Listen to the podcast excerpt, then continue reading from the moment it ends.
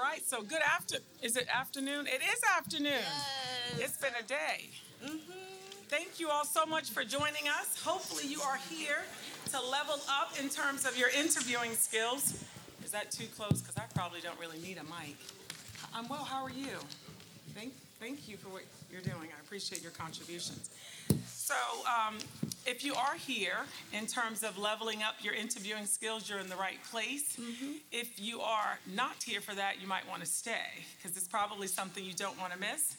Um, my name is Adrienne Somerville. I am the Deputy Director of Naval Air Systems Command Headquarters. All my NAVAIR people in here.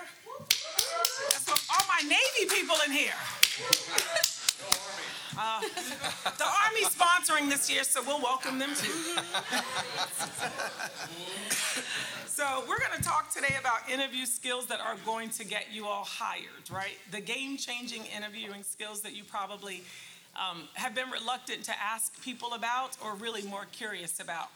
But before we get started, I have an amazing team that worked ever so diligently to pull this together.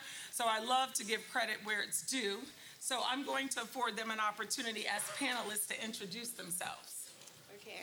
Um, hi, my name is Patience Idegru. Um, I'm from the Boeing Company, and um, fun fact is that I own a dance studio um, specifically for Afrobeat and hip hop, and um, I have a book that I've published. And your book is? Um, the story of Indidi by Patience Idegru. It's about um, my trip to Ghana during my study abroad. Awesome. Yeah. Thank you. Good afternoon. My name is Michael Taylor. I am the Chief Operating Officer of Talent and Technical Solutions Corporation. Uh, the CEO is Miss Adrienne Somerville, by the way.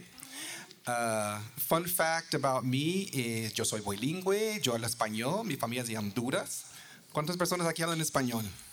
¡Oh, mira! Somos muchos. Bienvenidos.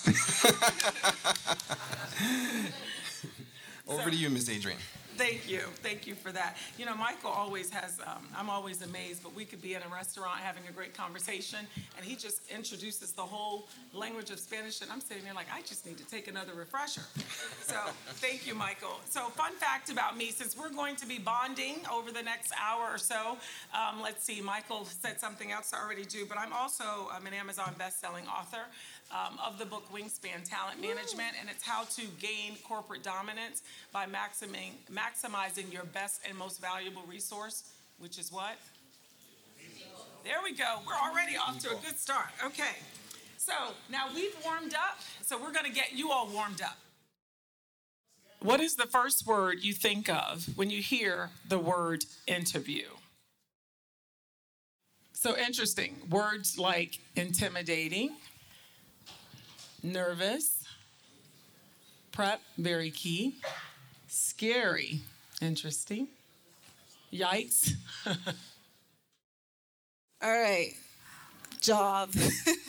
I mean, the most reason why we go on interviews, right, is to go for a new job or a new position. And so that totally makes sense. Let's go on to the next question. So then, how many of you are looking for a new position? How many of you are looking for a new position? And we're not telling anyone's boss. This is a trusted environment. Yes. wow, someone. very safe space, psychologically safe. Okay, cool. We want to know um, the reason why we're asking this question is so we can know the audience. We can know how to um, how it's going to connect based on our presentations. Correct? So, cool. Seventy percent. That's a good amount. Um, feel bad for your current employers, but it's okay. Last question. How confident are you with interviews? How confident are you with interviews? Do you feel like you're a boss or so the majority I would say is I feel somewhat confident. Good. That's good because you're in the right place to be extremely confident. We're hoping by the end of this you're as confident as can be to enter your interview. Cool? Awesome. Back to Adrienne. Thank you. Thank you very much, Patience, and thank you all for participating. It gives us an opportunity to gauge the audience. So, one of the things we could spend quite a bit of time dissecting the complexity of interviewing skills and tips, but we decided that we would narrow it down and be a little bit more succinct to give you a little bit more insight into what we think would be the most impactful discussion. So, we're going to talk in terms of three categories the pre, the during, and the post. And so our hope is, anticipated outcome is, there's some seats, ladies, if you all want to come forward, is that um, you take advantage of the opportunity to, to um, document some of these helpful hints. So I'm going to talk about the pre-interview phase. So don't feel like this is um, a bunch of homework, but it might be a little bit for some of us. So before we go any further, in this particular phase, I want to talk about the different types of interviews. Um, and this is to be very dynamic and engaging. We do, not, we do not want this to be a monologue. So if you have questions during and or afterwards, we welcome your thoughts and questions. So we'll talk about the three types. Um, the first is a, very structured interview. Um, how many people work for the government? I know. How many people can relate to the monologue? We're working on it. We're working on it. Um, the, the reality is, it's, it's extremely structured, meaning you come in, you have some time to review the questions, you then can answer the questions. You're blessed to answer them in any order you deem most appropriate. We nod, we wink, give you a little body language, ask you if you have anything for us, and if not, you're free to go in your constraint time frame. The other process, more common, is what you'll see as a semi-structured, where you may have a little bit of insight into the questions, but there could be a little bit more clarification type questions. We may even have, and we're doing a lot more of this in the government, more of a scenario-based kind of um, structure, which will allow you the flexibility to elaborate on things and experiences and skills that would um, allow you to shine more aligned to the position in which you're interested in. But the key takeaway here is you never know which forum you're walking into. So you want to be prepared to maximize your time if it's structured to have some insight how, how you're going to leverage your skill set, your experiences to align to the set questions. So one of my my approach is this I know I'm going to talk about the five things that I think really codifies my career, that allows me to stand out, that affords me the opportunity to be the oddity. Regardless of the questions, I'm going to weave my response to align to the position, and we'll talk about how familiar we are going to be, right? This is where we all nod with the positions we're most interested in. So, that's an approach. The other thing is when you get the, the semi structure, I also recommend, you know, be prepared to be comfortable and be authentic and be yourself in that forum. And it, it goes a long ways in terms of, of shining and being the unique person you want to be as it relates to the position. So the next slide, we'll talk about the pre-interview. Now, anytime I talk about pre-interview work, I'm going to submit to you, this is the lonely work. No one can do it for you. You have to do this on your own. And for the positions you're most interested in, it's worth it um, and it's a great opportunity for you to shine. So, the first thing is learn, read the job description extremely thoroughly. Um, and become intimately familiar with the job description. But more importantly, when you think about it, see if you have the right skills and match your portfolio of talent to said position. So if it's about construction and you know I can barely build anything, that's why I love builders and people that can do all that good work because it's a skill set I know I do not have. There is no way that I can categorize my tasks, my experience into that into that model. And so I wouldn't even attempt to do that. Um, so sometimes I offer we have to be realistic, right? In the positions that we want, and maybe there's some in, interim opportunities between that. The other thing I want to add here is um, try not to focus on positions. It is a natural default, right? There's an opportunity, there's a job announcement, my company's posting something, and it's all about the job. I would offer along your career journey, take the time to focus on skills and the competency of the skills, the level of proficiency of the skills. And a way to grow and position yourself best for opportunities is to understand the skills needed in the position at the right level of proficiency and what I offer. And when you look at skills, you'll find that you're more redeployable than you think and that you could step into a job where you don't have the technical competence, but you have the right skill sets when you think of the direction in which the company's going or the organization is going. It's a paradigm shift. Over the years, I've learned, I've been around for a little bit, but I've learned that, you know, people are always seeking, this is the job. And then you're disappointed when you don't get the job. But it may not be about the job, it just may be an opportunity to mature your skill set. So focus on gaming, if you will, your skill game, and then ensuring that that's an opportunity for you. So I am going to go clockwise here. When you're doing your lonely work, think about your goals and objectives. Um, I think the key here is self assessment. Decide what it is you really want to do.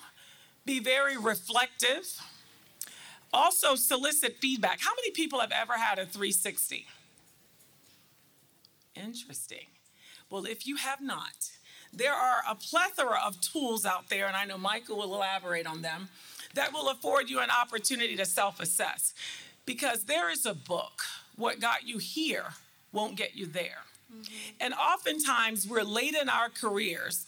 And so, all of my young people, this you all got a, a competitive advantage because you're learning now. Um, uh, learn how you show up, right? Um, and that's important because you may think your portrayal is one way, but others receive it a different way, right, wrong, or indifferent. But when you're self assessing, I think it's very important that you solicit other feedback to see how you show up in an organization. Are you a team player? Do you micromanage? Are you collaborative? Um, are you open to other ideas? Do you embrace the diversity of thought? Are you flexible? Think of those types of things in terms of your goals. Um, be result driven.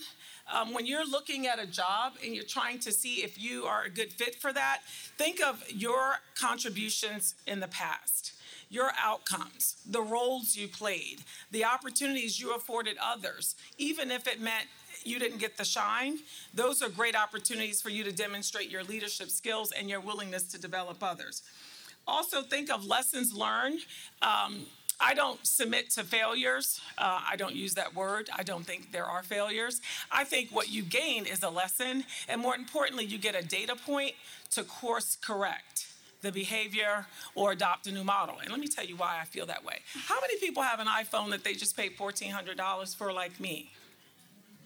Now, you know, Apple is always releasing something talking about fixes and bugs. Nobody says Apple fail. No one gives them a hard time. We still stand in line and we wait for the nice little update push, um, and we still pay a lot of money for these phones. So the reality is, if you shift your paradigm in terms of looking at my career as a failure, it's kind of hard to get out of that mindset. So think about things a little bit differently. When you look at your achievements, uh, I say apply personal examples, maybe in your professional life um, jot down things that you've done in your community. I'm the president of a foundation, and so there are a lot of leadership skills in terms of leading that, and a lot of financial skills and IT skills that you're able to leverage. Um, and that is an opportunity to also talk about it, and sometimes it rounds you out as an individual and as a leader in the community. The last thing I want to talk about, um, in addition to projects, is skills. Um, sometimes when we think about our skills, we focus on, you know, what we have and um, how we shine in that area, think about the skills needed for the position. And I'll talk a little bit about some of the work we have to do to know that. But if, if I know there's a program in my organization that lacks maybe a financial management skill set because the program's behind, it's over executed, that's an opportunity for you to think about your skill set and what the program needs. Because what employers and organizational leaders are looking for is not only how to enable you to reach a plateau or reach another level in your career, but I really would like to know what you're going to bring to the team. And so, in order to do that, you have to understand what skills you have, but more importantly, what skills are lacking or that you will augment in terms of the team. So let's talk a little bit about the pre interview phase in terms of the non-technical positions. Um, you can read that there, the situation, task, action, result. Many of the government employees are probably familiar with the CAR model, where you basically, it's very analogous to this. You have a challenge, you give it context, you talk about the actions, and you talk about the results. When you are in an interview phase, I love teaming, probably one of the most collaborative persons you will ever meet. But it is not the time to be bashful. It is not the time to talk about the team, the team, the team. And then I, when you leave, I'm wondering, that was really a good example, but I'm not really sure what he or she did. This is where you pat yourself on the back and you talk about the I and what you did, the impact it had organizationally, the effort, the tirelessly effort you contributed towards the team and you shine. And oftentimes we get really caught up in the situation and we spend a lot of time talking about how daunting it was, the challenge. And remember, most of these interviews, even in industry, there's only a certain amount of time that they can afford to each applicant. So be mindful of that. The other thing I want to spend a little bit of time on the action. Stating your role is one thing, using the I is the other thing, but being open minded to what you want to share, right? You want to be very authentic. Um, I wouldn't talk negatively about an organization that I'm really trying to advance in. Um, I would put more of a positive spin in terms of it being an opportunity. Um, so, one of the key takeaways is in the interview, not to be fake, but be positive. Be positive about the opportunity. Be positive about the direction you can take the organization. Be positive about historically your track record and the things that you've been able to manifest and the not only individual gains, but the organizational gains you've been able to yield. So this is the, the STAR model, but it's very much analogous to the CAR model. So I wanted both government and industry leaders to kind of understand that. Next slide. So this is the part, and I'm, i have a story I'm going to share about this. The do your research. Um, it is extremely interesting um, how we approach it. So knowing the company, how many people, the first thing they do is Google,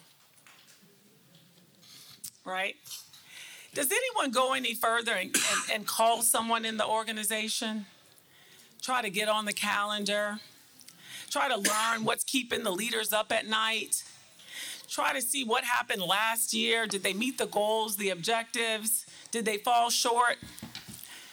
That's the level of granularity when you really want to stand out that you want to go after. You want to be that person that was a zealot. You literally was all in. You knew you had the job, so you were doing the homework because you want to show up and be ready to contribute. The irony here, and I'll give you an example shortly, is you have to know the job and you have to know the organization. So I, I sit on a board, and someone recently interviewed. And one of the things that was said by the board members when the individual left was it was very obvious they just Googled the company. And it stopped there. So some board members were not impressed because anybody could have done that. What they were looking for was a deeper dive, a little bit more rich conversation, greater understanding of the complexity, and more importantly, the hearts and minds of the current leadership team. That you can only do by having a real conversation. So that reach out is extremely important. And I learned this the hard way. So, my time was up to be interviewed. Um, and there was, I knew I was a top contender, and I knew one of my really good friends was as well. Uh, what I did was, I thought it was a little odd to be going in and asking program managers and project managers what's keeping you up at night. I almost felt a little bit like I was cheating to do that, right? And so my other friend was in it. She was going to go talk to everybody. She'd stop people at their car. She had luncheon schedule. And I was like, God, that's just extra. That is just too much. I, well, she got the job. Mm-hmm. and I was like, wait, what? How does that happen? So um, my mentor, as I was, you know, head hung low, walking by a conference room, was like, let me tell you what you didn't do. You didn't really do your homework. You kind of knew about it, but it was the stuff you knew anyone knew anyone knew. And so I would tell you if you want to stand out in an interview, do the work as if you work for the company and you're giving an internal brief next week. You know, shareholders, projections, goals, new market sectors, innovative ideas that you know they're longing to, to learn more about, because that's how you'll show that, you know, you're already committed. The other thing is research um, interviews. Find out if anyone has been hired recently and uh, who has LinkedIn profiles. That's the gift that keeps on giving. Everybody, and everybody in here needs to connect because the network, as soon as someone says something, hold on one second. I got to look them up. Hmm. I may have to send them some information um, and get a meeting. So, connecting and learning relationships and the network you want to build, there is, um, so I'm going to pivot a little bit. So, there's something called, I say, performance capital. So, this is the thing you've worked hard all your career and you want to share with your new leaders, potential leaders, how great you are. That's great. Performance capital, I would say it allows you to move about. But when you want to interview, you want to have a little bit of relationship capital too, because those relationships, I think, allow you to ascend. Performance, move about, ascend, move up. So take the time to get to know people in terms of the interview. And the other thing is before you interview, we all we are professionals and you all look cute and very nice today, so I don't need to talk about attire. But what I do want to stress is know that you are a brand. And that's how you present yourself. So there's something called pie. How many people have heard of pie? Oh, okay, good, good. So 10% of what you do is your performance when you're in that interview. That's your P. I is your image. When you walk into that room, we all have our biases, there are thoughts. You got jewelry, you got this, you got pink hair, whatever you got, I'm already thinking, that's interesting. Um, the la- that's 20% right there. Your performance, I read your resume, you're here because I'm impressed. Your Think about that I, your image, your brand. You define that. The last thing is exposure. That's the E. That is 70%. So your relationship, your network, your volunteerism, the who knows you, your mentor, your sponsor, your ally, all of that plays into that 70%. I have not seen John in a long time.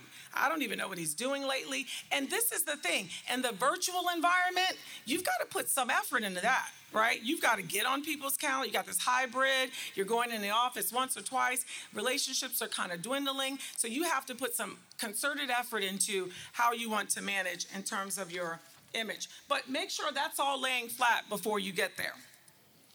Um, so this is a little visualization activity, if you will. When it's time to interview, you have to work together with other people. I would submit to you, no one gets to where they want to be alone. Either they're a little bit delusional or they're just simply a liar. Um, because everyone has relied on some connection, had a conversation. Can you send me a little update on that issue, the new branding, the new mantra? You know, for the Navy, we're getting real, getting better. That's likely to be a question. So I need to make sure I understand that and I need to phone a friend. I'm having a little panic attack. I know it, but I don't know it. So, in those instances, it's a collaborative. Use your resources. Use your resources because this is the thing. Every, people want you to win, right? Successful people build successful people, even if it means they reach the success before the other person does. So keep that in mind. Leverage and work together. The other thing is time management. So be proactive, be clear and concise in your interview. You don't want to go over. You, when people say, "Oh, I had 30 minutes, but I finished in 10," I'm like, mm, "That's not good." like you you didn't explain, you didn't elaborate. And every time you answer a question, give an example. Because what I'm looking for is demonstrated results. Mm-hmm. Not that you said you did it, but you gave me an example that you did it. It's, and don't pick something outlandish that I'm not going to like resonate. Make it relatable to the position and the leaders in the room. And you could only know what their thoughts might be if you've done your homework. Mm-hmm. The other thing is be creative. I love being the oddity. I embrace it. People say I'm extra. I didn't used to think that, but I'm I'm owning it now. but so when you get to be 50, you start owning stuff. So um, the reality is, it's okay to stand out and be odd, and in terms of what you're offering, be creative. Um, we don't want like ducks picking ducks. We don't want like we don't, if everyone thought like me, then then you wouldn't want the people around you. So you want people to challenge you, um, encourage that, push you to the other limit, and, and find an accountability partner in your circle that does that on the regular. The other thing is motivation. Know what you value. Know what is important to you. Know the organization and what they value and know the direction they want to go in and ensure that remember when you align yourself to that position you are going to enable the success of that organization just by walking in the door and, and contributing. Be bold in doing that. So i want to spotlight for you a couple of interview questions. Um, if you research top these are the top ones. So this is the first round. Um, where do you see yourself in five years? Some people are sitting there like, I haven't given that that much thought. Or they say something like, well, I'm going to be, you know, working for my own self. Well, do you want this job? or are you ready to go out and start entrepreneurship? so know your audience when you answer the questions, right? Um, that's very important. The other thing is your strengths and weaknesses. We all have them. Um, and and when I say remember, be positive, try to ma- manage your weakness in terms of a strength, right? Let me give you an example. Someone would say, I overanalyze data. But you know what? I know I do that. So I get to a point where I say, I have researched it enough. There's no more analysis paralysis here. And I delivered the most rich data driven reports ever that's a win to me because you called it out. One, you own it. Two, you know how to manage it. When you see it, you adjust and you still produce. So, kind of keep that in mind. And then I love this. Why should you get hired? Very common question. If no one asks you that question, who's a lawyer in the room? That's your closing statement. If you do not close it out if they don't ask you for the why, give the why anyway. When they say, Do you have any other questions? No, I just have one final statement because you might be over time, but they'll let you have that time. It's one argument, and it's your why. And the why is about you, and the why is also about the organization. So keep that in mind. Don't just say, because I really want to work here. Well, so do a lot of people if they're a great organization. But what makes you stand out? Maybe it's something that's passion. Maybe it's generational. Maybe it's, you know, I'm so excited about the innovation. I've been tracking this company for five years. I've been waiting for this moment. And I historically do this kind of work or have love and interest and passion. If you are blessed to make it to the second round, now you're on fire. Mm-hmm. You're ready. This is it. This is like the season. You've got this.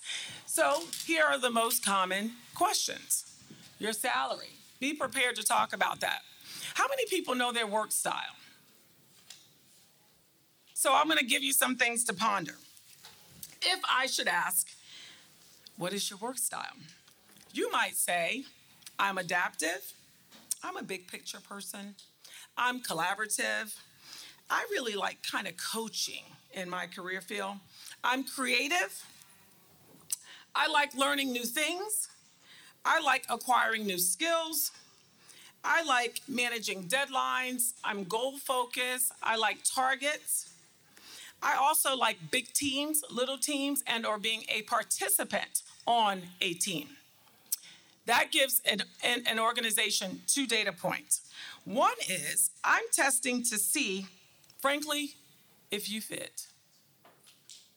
Technically, I already know you can do it. That's why we're having a second conversation. But I don't know if you're really going to vibe with us all that well. That's the first thing I want to assess. The second thing I want to know is what's your work ethic and your attitude?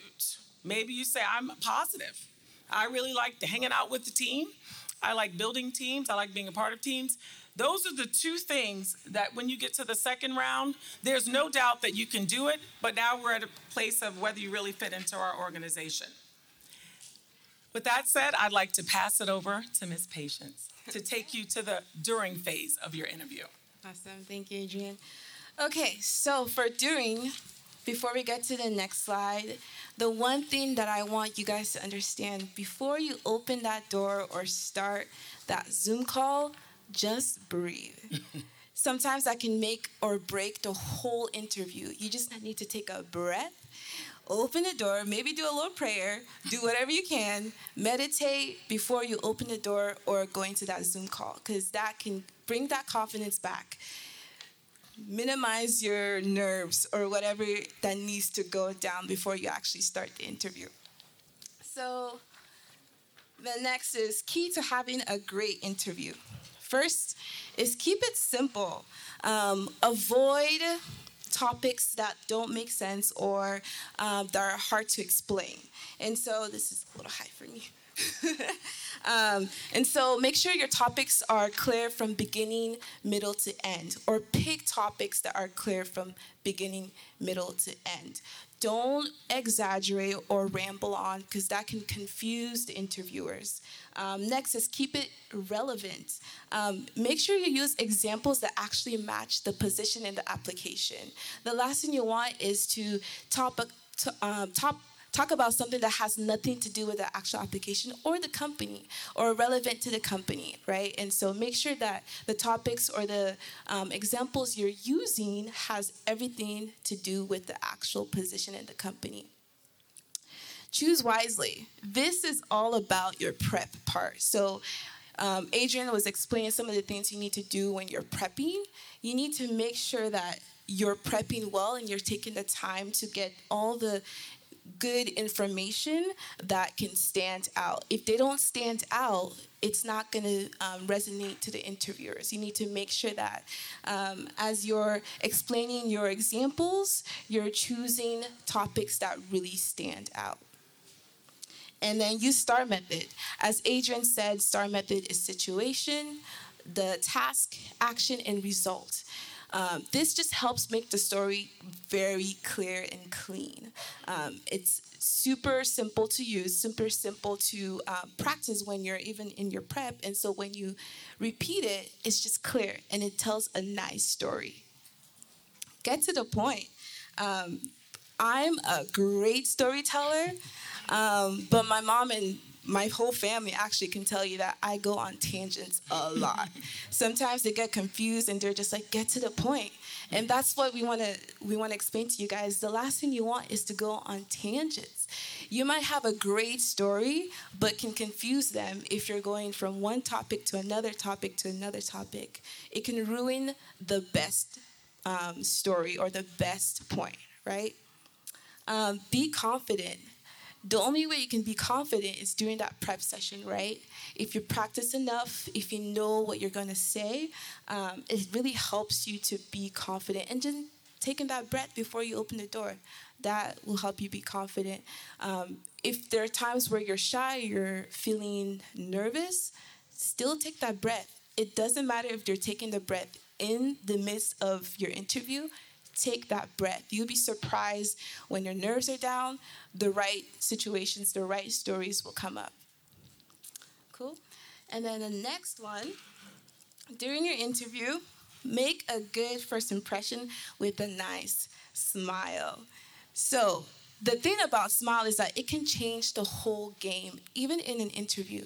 Just like how um, someone might be having a really, really bad day, but you smile at them, that's like an action that warms people's hearts, right? And so, even in the interview, it shows kindness, it shows confidence, um, and it changes whatever mood that they might be having. You might be having an interviewer who might be having the worst day, right? And they don't want to be there, right? But as you smile at them, it just calms them down and it makes them feel like, okay, I'm cool, everything's good, my life is good, as well as this person is really kind. This person might be someone that we want in our team because they can bring this in the job every day, right? Mm-hmm.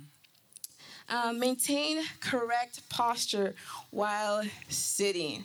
So, if I were sitting, for example, like like this, how serious do you think I am in this panel? Adrienne, Michael are probably like, who's this? but you have to make sure that your posture is correct. Um, just because it it helps them not be distracted by what you're doing, as well as making sure that um, you're engaged too. They don't want to be confused at what this. Sometimes they're just distracted by your moves or um, how like relaxed you are. Now, some um, jobs are different. Like when you go into certain jobs, you can see everyone doing whatever. For safe reasons, just sit properly. And I say this because I was writing my notes and I have a swivel chair. And I was moving myself around so much, and I was just like, this is not good. You have to make sure that you're not playing with that swivel chair. You need to be as, you know, I mean, you can move around a little bit, but not so much that's distracting, right? Um, be on time gives you extra travel time in case you get lost. So, I have a story for this because it's serious. So, the company that I work for, um, we just we have a lot of buildings but not a lot of parkings so um, i was interviewing for another job before the current one i'm in right now and it takes about 20 minutes to get from where I am to the location. Um, I left an hour and a half early, but it took an hour to find parking. And so after I got there, it took me 10 minutes to find a building and find a room. and it's crazy because you think you just want to be in this be in the room, relax, maybe go through your notes a little bit, but there's no time for that. So you really need to make sure you have checked the distance between um, where you are from home to the building and how long, knowing the, because I know for sure that parking is probably going to be bad because this is this is how my company is sometimes, right? And so you need to know the company. You need to know, or you might even drive there early. You might even drive drive there the day before to just help you get a good sense of how parking is and how long it takes to probably find parking, right? And so just be aware of how long it would take you from point A to point B, which is where you're sitting down and you're ready. Cool. Um, Bring any materials you may need, including portfolios. So for me, I always, always bring um, the amount of resumes based on the amount of interviewers plus one. Um, sometimes it's good to have a resume for yourself too. That's why I always have a plus one just in case. Now, some interviewers might not prefer you looking at your resume, but it's all about being as long as they have something and they're looking down, they're writing notes, you have the ability to just look down and um, look up and explain what you need to explain. But don't do it so often. Um, but the main key is make sure that you have something to show, um, whether it's a resume, whether it's a portfolio, just something that um, showcases who you are. Um, I've done data before. I'm a data analyst, um, and I've done data before in my previous jobs. So I was able to show some graphics or some visual graphics um, that I've done in the past that can um, leverage my skills um, or showcase myself to the interviewers. And then the last thing is dress professionally and make sure you are well groomed just be clean.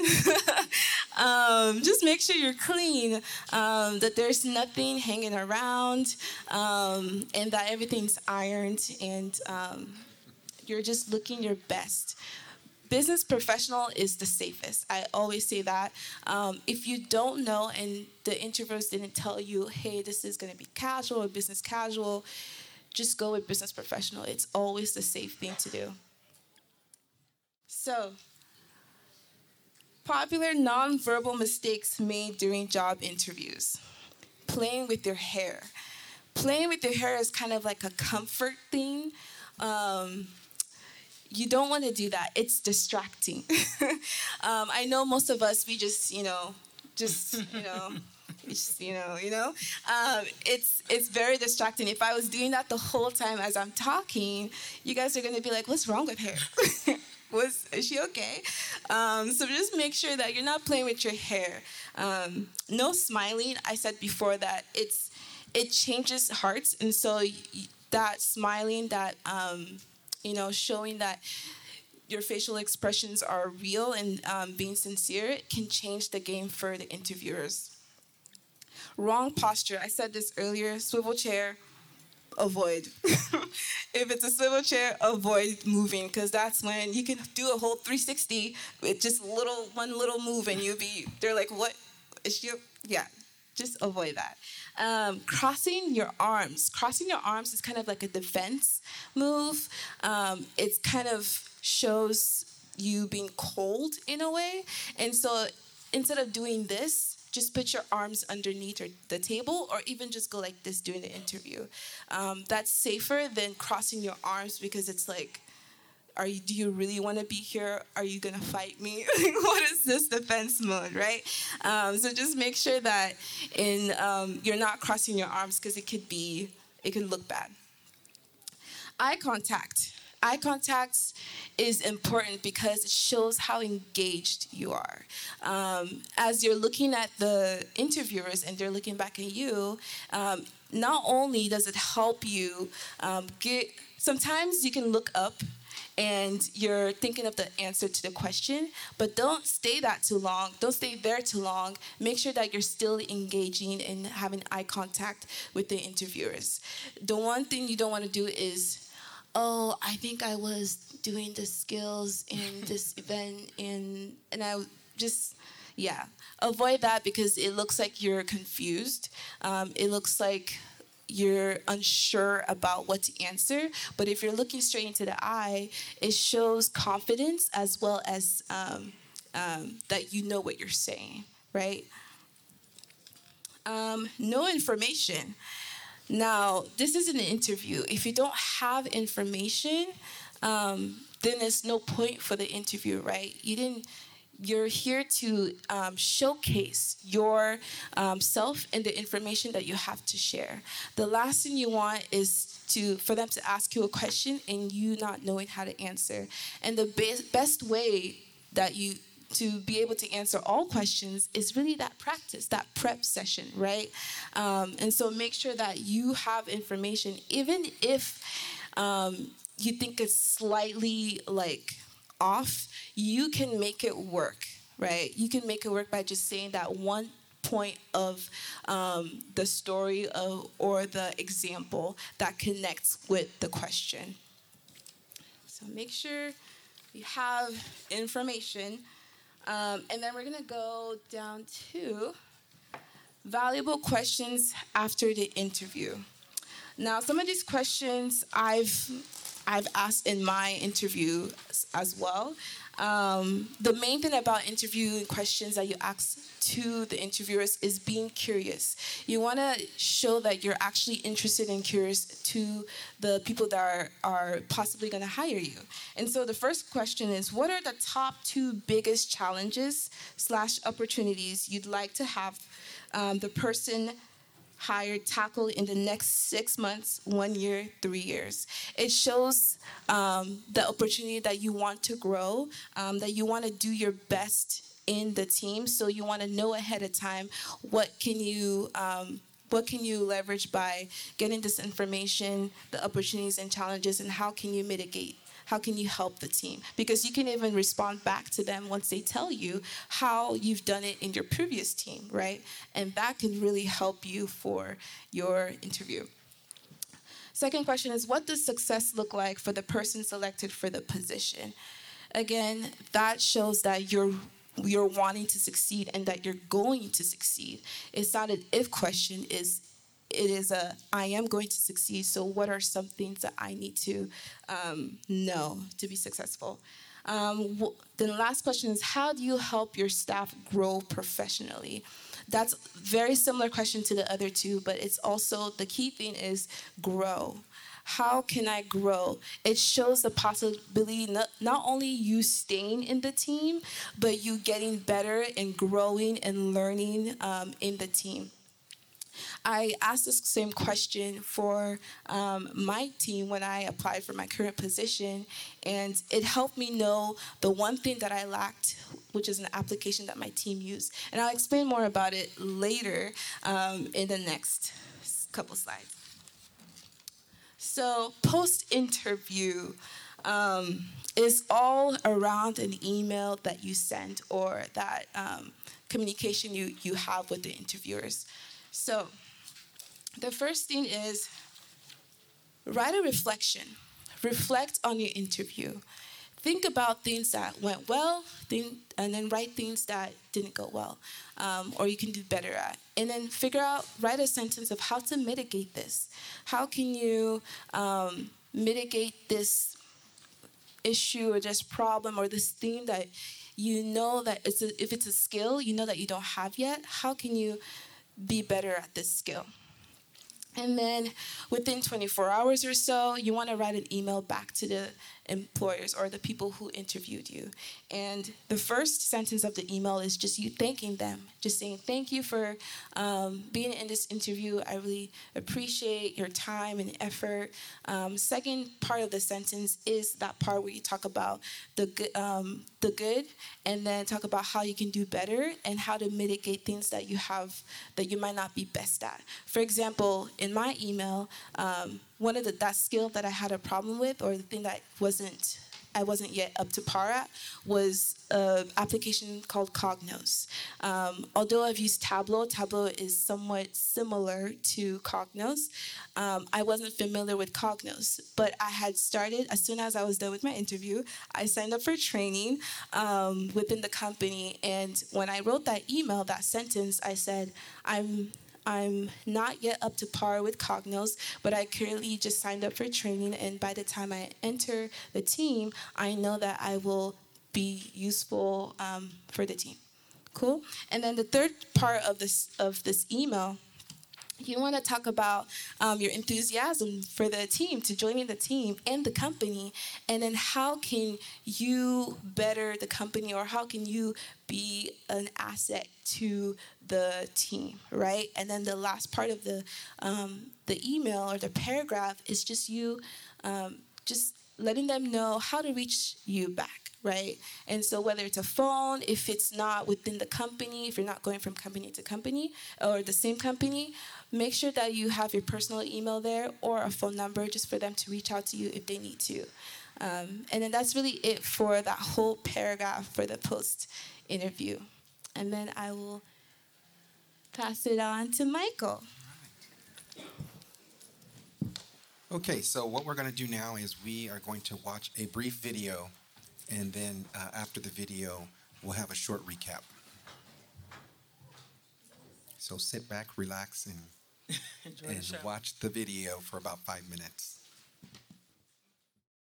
So while Patience is um, pulling that up, I just want to add one thing about eye contact. And this is probably for my men in the room. Look at every person about equally on that panel.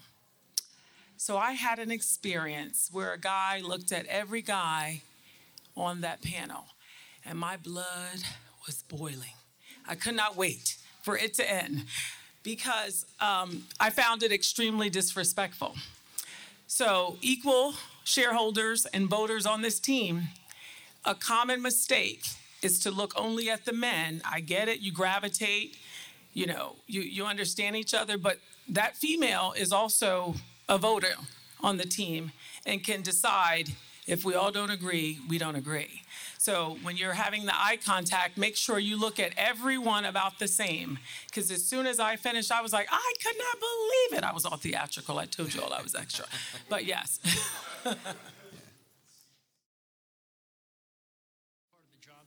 An interview can make or break an opportunity. So, to help you really prepare, we're going to dissect and analyze an entire interview from start to finish. I'll be sprinkling in a mix of tips about body language, etiquette, and how to answer common questions. Like when exactly does the interview start? How do you deal with nerves? And how soon can you follow up? For years, athletes have used science and data analysis to improve. Now, we are doing the same for job seekers everywhere. This is Job Science.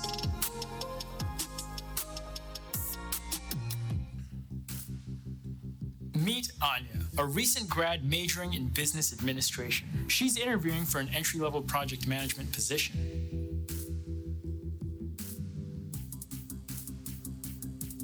Note her posture head up, shoulders pulled back, no slouching, and no laid backness.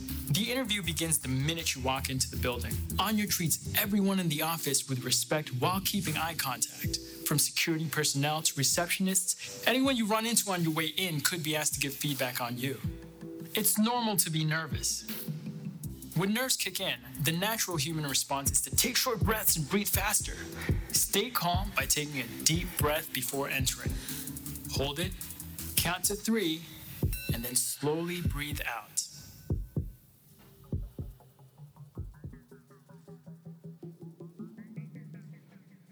Pause.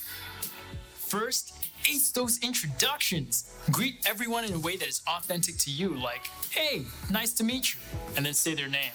That one always works. You know, you're more likely to remember their name if you say it out loud when you first meet. A lot of the time, small talk comes up before any questions. It's good to have a few current events or topics in mind. You can't possibly predict what they're going to ask, but you can practice answering the common ones, like, why do you want to work here? What makes you unique? Let's see what our interviewer asks. So I want to hear more. Tell me a little about your experience and what you'd bring to this role. Pause.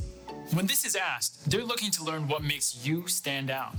Be honest with your answers. If that means having to pause and think for a second, that is all right. Think about your past experiences and how the role lines up with your future goals. It never hurts to be honest. Great question. Ever since I was young, I've always been the organized one in my family. Whether it was helping my parents schedule vacations or color coordinating my closet, naturally that lifestyle got me here project management. I've been a people person for as long as I can remember. Plain and simple, I love team building and making sure everyone has a part. Just the other month, Ooh, just really quick, don't speak negatively about previous places you've worked. Instead, talk about what you've learned. I helped lead a team of five to deliver a three week sales project a few days ahead of schedule. I'd love to bring these things here. Perfect. A response like this not only answers the question, but also shows off her personality. But remember, there's no one right way to interview and answer questions. Be yourself and let your personality shine. Be aware of your movements. Practice polite, confident body language. Subtly miming your interviewer's posture can actually create a sense of connection. Of all places, unnecessary movements are hard to ignore in an interview. Whether it's tapping your fingers or bouncing your leg, be aware and stay present. Hey, it's been great chatting so far. I guess my last question is do you have any questions for me? Ooh, this is a hot one. Make sure to have a short list of questions for your employer in your back pocket. Ask the questions you would if you got the job. If tomorrow was your first day, what would you want to know from the manager? Even if you don't have any burning questions, asking a few shows that you did your homework and that you really care. Some include What do you like best about working here? What are some mistakes people have made in this position? What is a goal you're currently working toward? How will my performance be evaluated? Well, I did read that you're expanding your software team next quarter. I'm curious how you plan to carry that out. The interview isn't actually over. Always follow up within 24 hours with a thank you email to the hiring manager. This can be a quick note simply thanking them for their time, or a longer one that elaborates on some of the things you talked about. It's key to leaving a lasting impression. This was the breakdown of an interview. Till next time.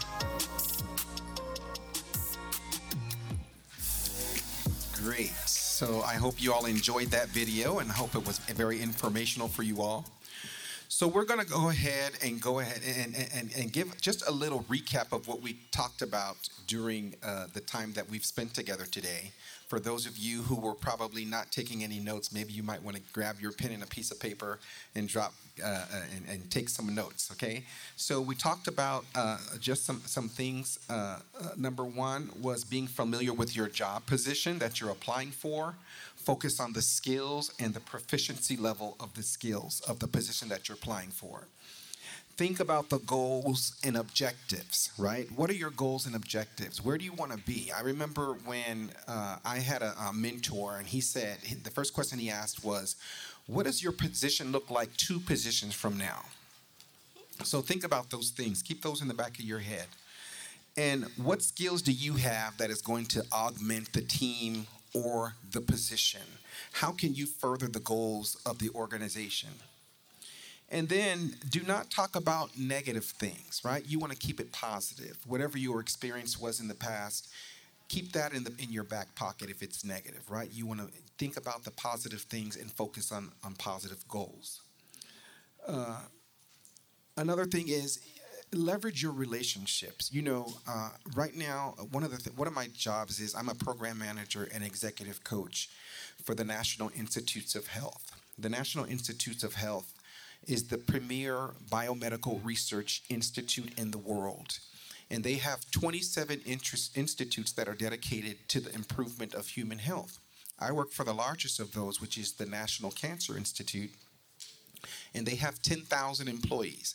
When I first got to the National Institutes of Health, I worked at the National Human Genome Research Institute. And I thought it was a okay fit, but I was looking for something better because I, I, was in this doctoral program at Pepperdine University for organizational leadership, and I wanted to work in something that aligned closer closer with my goals, with what position I wanted to work with, what the skill set that I had. And so I started doing what they call informational interviews. What is an informational interview? You may want to move to a position or you may know of an area that you want to go to, but you're just not sure of what the skill sets are or what the proficiency level you need to know those skills or the, the characteristics that you need to demonstrate. So what you, what I did is I did an information interview. I started asking, going to different directors. So what is it like working over here? What are the skill sets do I need to, to work in this place? You know, uh, what do I need to demonstrate to show that I'm proficient in these skill levels over here? And, and, they'll go ahead and tell you and, and, and that, that way you'll say okay i think i want to work in this place. This is the best place for me right? And you can and, and just move over there. By me leveraging that relation those relationships from informational interviews that's how i got the job that i that i work for today at the national cancer institute. I i i scheduled a meeting i wanted to do an information interview. I actually was looking for mentorship and, and I wanted to ex- expound on mentorship. It's very important. If you don't have a mentor, get a mentor. No one who is successful in life has reached that place by themselves. They all you can talk to anybody. They have always had a mentor. They've always had someone in the room to advocate for them, like a, a sponsor, someone to give them feedback where you may not be receiving feedback. So I was looking for mentorship, and the lady said, You know, I heard about you. I heard about your work ethic. I love your work style. I saw you speaking at this event. And she said, Instead of uh, this being a mentorship interview, let it be a job interview. I want to interview you. I want you to come over and give me a presentation. And I went over and I gave the presentation, and they hired me. I didn't even have to apply for the job. They just did a uh, some sort of administrative move, and they hired me over there. And I was so I was so blessed to to to, to get that position because not only is the National Cancer Institute uh, the the biggest institute, they have a six billion dollar year budget. Um, I'm able to train scientists and researchers and medical doctors and leadership skills, and they consider the National Cancer Institute. I mean, out of the the, the thousands of people that work for the National Institutes of Health, they consider my department uh, the cutting edge and leading department for, for training and teaching for leadership development. So I, I feel very blessed to have been able to obtain that position. But it all came from leveraging those relationships.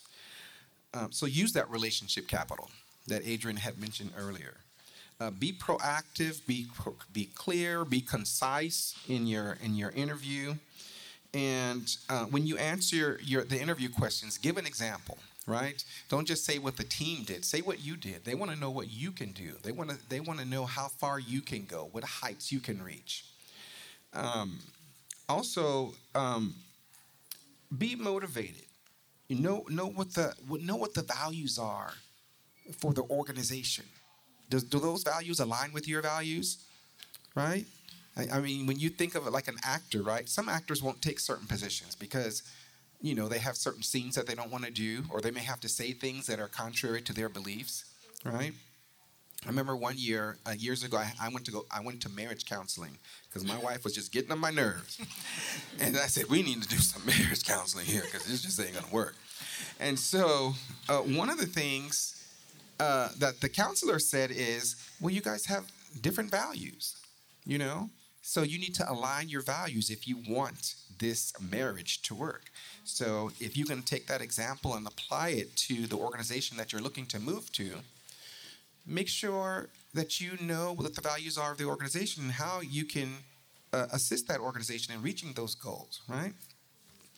Uh, be prepared to talk about salary and don't don't lie and say you made a million dollars last year because they have they have apps that they can check uh, how much you really made. And and know your your work style right? Your ethics your attitude. During the interview prior to you going to the interview i know you may have butterflies you may be nervous breathe in breathe out, right? You may have to pray. You may have to meditate. You may have to do something to calm your nerves. It's just like if you're going on the stage and you have a million people in front of you, you're kind of nervous. Just breathe in and breathe out, right? It's going to be okay. Um, avoid topics that don't make sense. Don't ramble on. Don't exaggerate. Choose wisely. Choose wisely the topics um, that really stand out, and get to the point. Don't don't don't go on a tangent because that's that's just will confuse the interviewer, or the interviewer may say stop. And one of the things that Adrienne had mentioned earlier today is, uh, you know, look at all of the panel members in the eyes, right? And, and look at them in the eyes. If you're a man, look at the look at the women in the room too, and make sure you're looking at them in their eyes. Okay, I, I literally had a friend.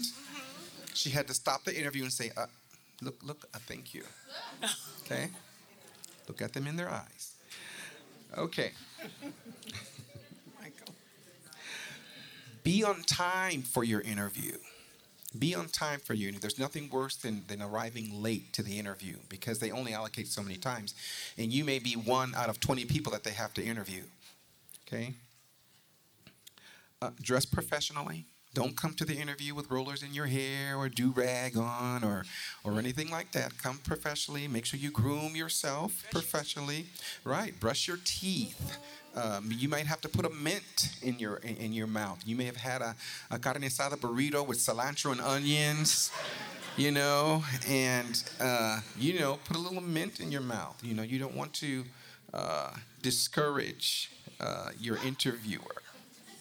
Okay and uh, don't play with your hair. Uh, smile. You'd be you'd be surprised how smile can can brighten someone's day. Uh, make sure you have good posture. Don't cross your arms. Don't have a frown.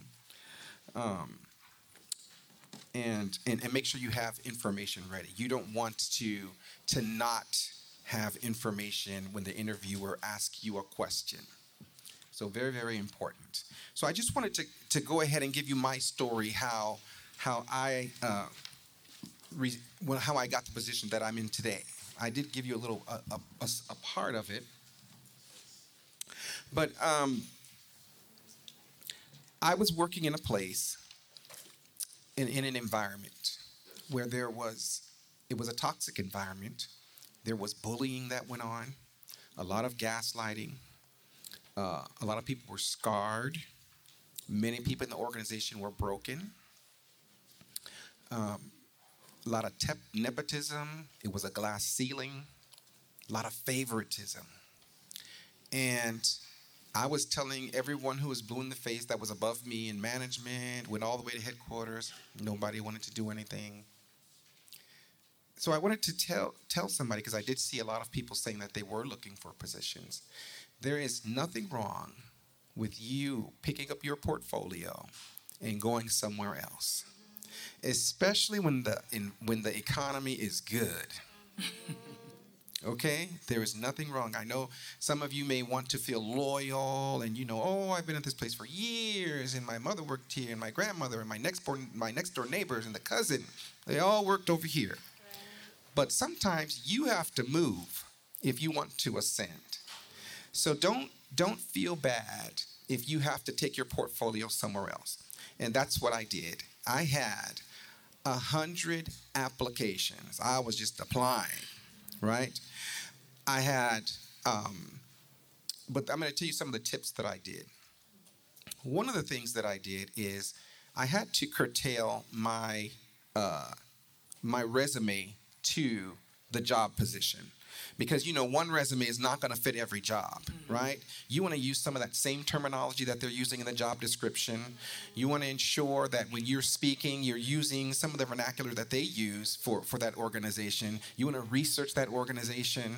So when i was uh, interviewed by the NIH, I had researched the organization. I found out that it was one of the top premier places to work in the government. I was able to use some of the same terminology that the job description said in my resume and in my interview.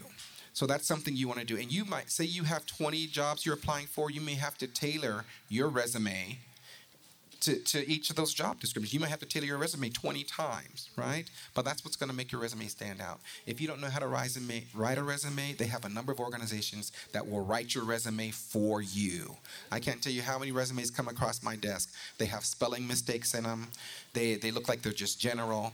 So it's important to tailor that resume for the job, and that will get you into the door. So make sure your resume uh, is correlates to the position, right?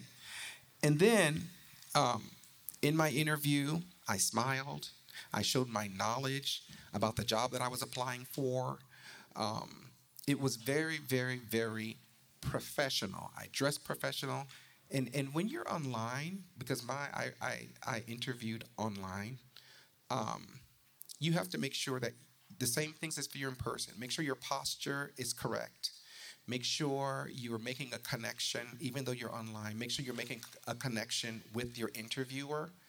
And make sure everything that we talked about, make sure you're doing those things. Make sure you're knowledgeable about the position. Um, and another thing, make sure if, for some of you who may not want to go back to school, education always opens doors for you. Mm-hmm. Okay? So you might have to go back to school, right? If you want to get the job that you're aiming for. So finally, after um, I did the research, I applied. I have to tell you, I had two job offers. I had two job offers in Maryland.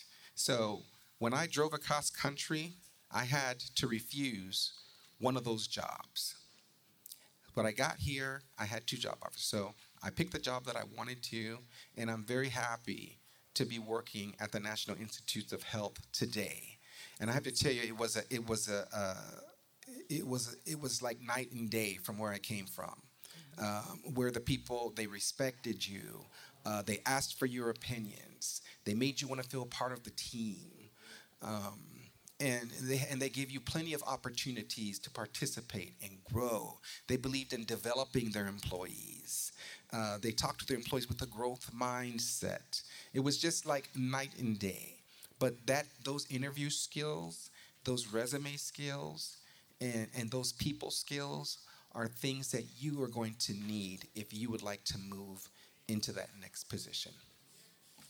So, with, without delay, I'd like to see how many of you have questions. You could raise your hand, or you can come to the microphone and, and you can go ahead and ask your questions. Um, hello. I just have a quick question. Is it still appropriate to bring a hard copy of your resume?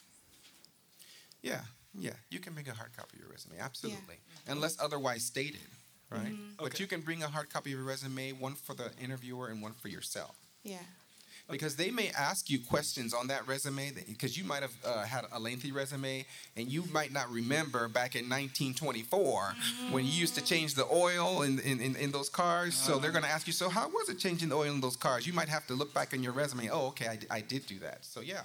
Okay. Yeah. Mm-hmm. Hi, my name is William Shepard, recent Georgia Tech graduate. My question is what strategies do you recommend for responding to interview questions when you don't know the answer? For me, for me, and, and maybe Adrienne might have a different answer. There's nothing wrong with saying I don't know, mm. right?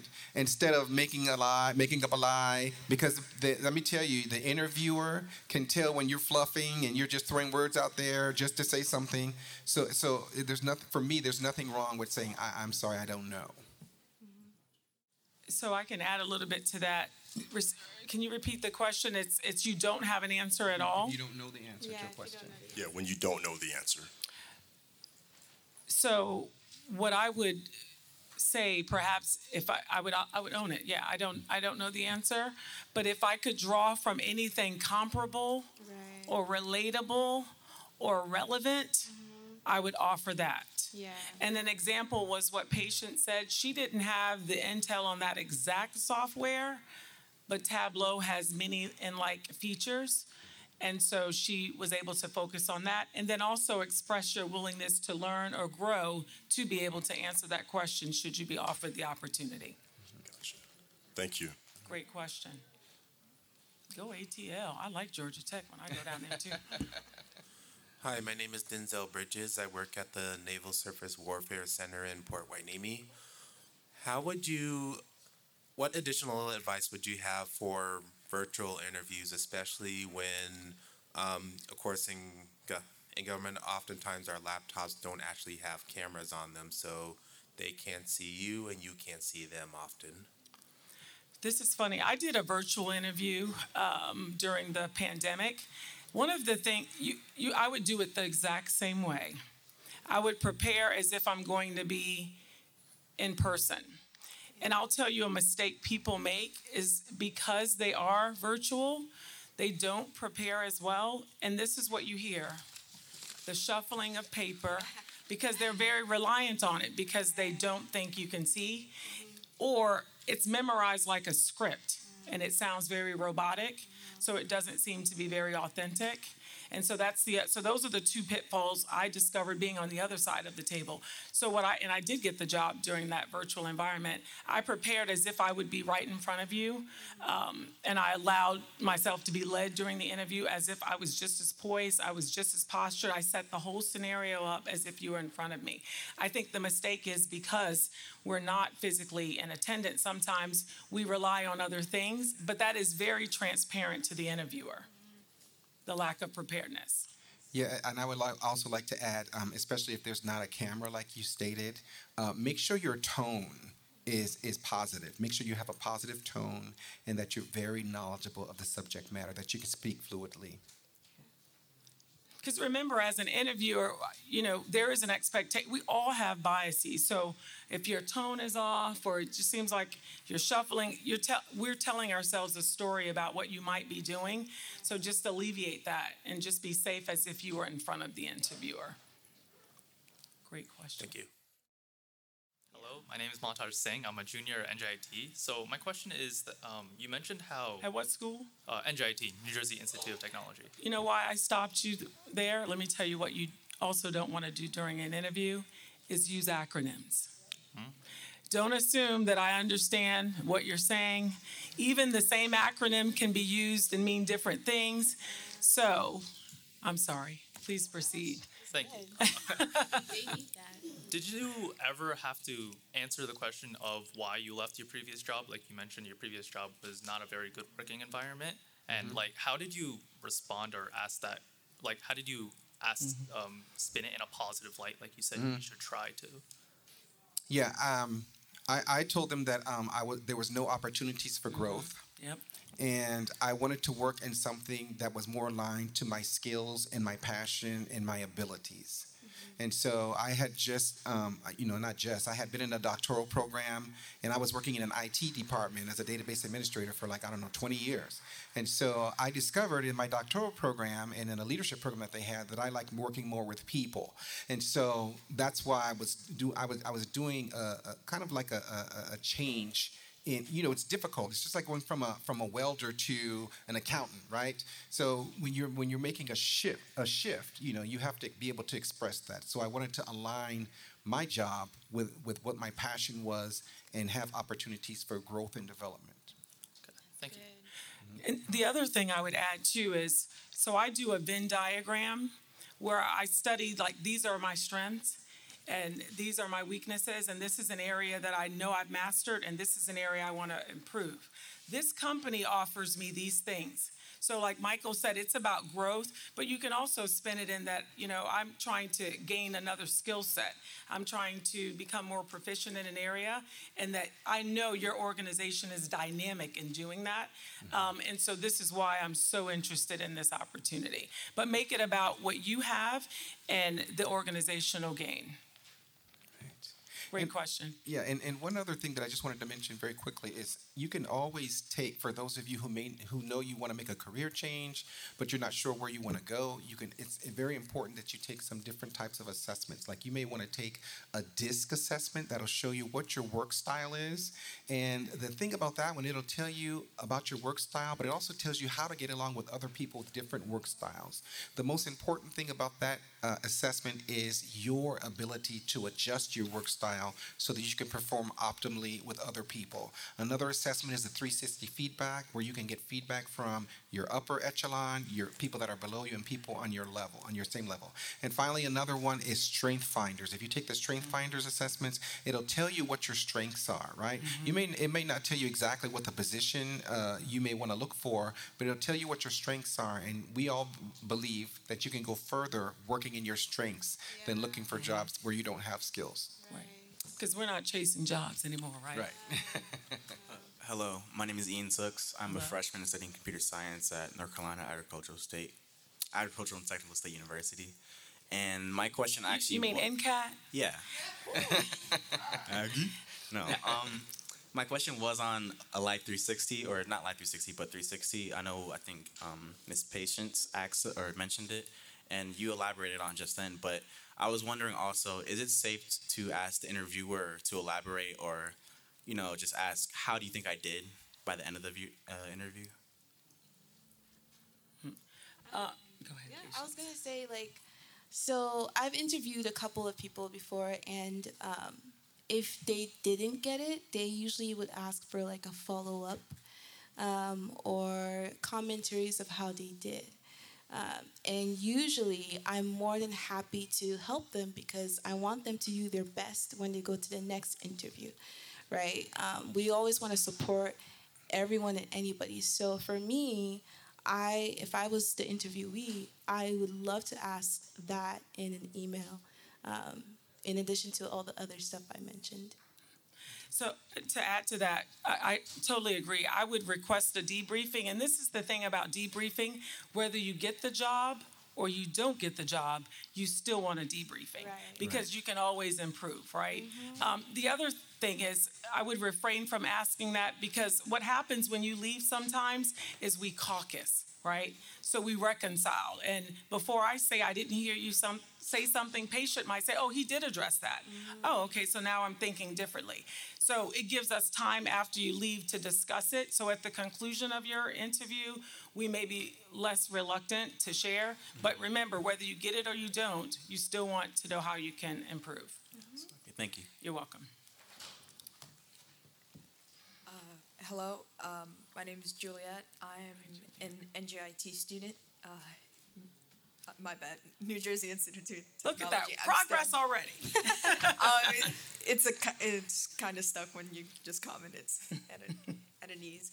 Um, I wanted to ask, uh, since the panel mainly focused on work experience, I also wanted to see how one could um, mention one's uh, volunteering experience into the conversation, because I know um, maybe when when it comes to my job, I won't have certain experiences that I do have during a volunteering circumstance. How would you guys try and incorporate volunteering experience into an interview if that's a possibility? I, I love that example. Um, I love to see examples in terms of volunteerism because what, what I look for is a leader in the organization and beyond. And, and I'm the president of a foundation as well. So to me, it's an opportunity for you to show that um, what you're going to bring into the into the office. And many organizations have civic hours, so they also look for community leaders. And what it says is that you're willing to serve something that's bigger and greater than you. And you do it at no cost because it aligns to your passion. What I would deduce then also is what you value. Um, so I think it's a great example. I know senior executives that have even used not not now. If I get five, I only want to use one. I want to still keep my technical, but I think I think it is complementary to speak in terms of your passion and your community. If you're in STEM and you're applying for an engineering position and you volunteer at the school, you do career panels, you assess when they have robotics teams. I think that aligns to the position. I just try to tie it to whatever the position is. Mm-hmm. Right, and it may be a good connecting point. That interviewer might have the same passion, and they say, "Well, you know what? She's got the same passion like me. I'm going to hire mm-hmm. her." Yeah. Thank you very much. You're welcome. Great question. I think we're out of time, but for those who have additional questions, we can definitely talk more with you outside. I think the next team is, here. Yeah. Yeah, they're here. They've given us a lot. So, of so before you all leave, um, I think I mentioned that I'm an author. Um, the next person that is pontificating their interview and they're sitting around thinking about it and trying to do the lonely work, where's my Georgia Tech guy? I want to present something to you. Not only is it a copy of my books, but it's two gift cards. for question. Come on.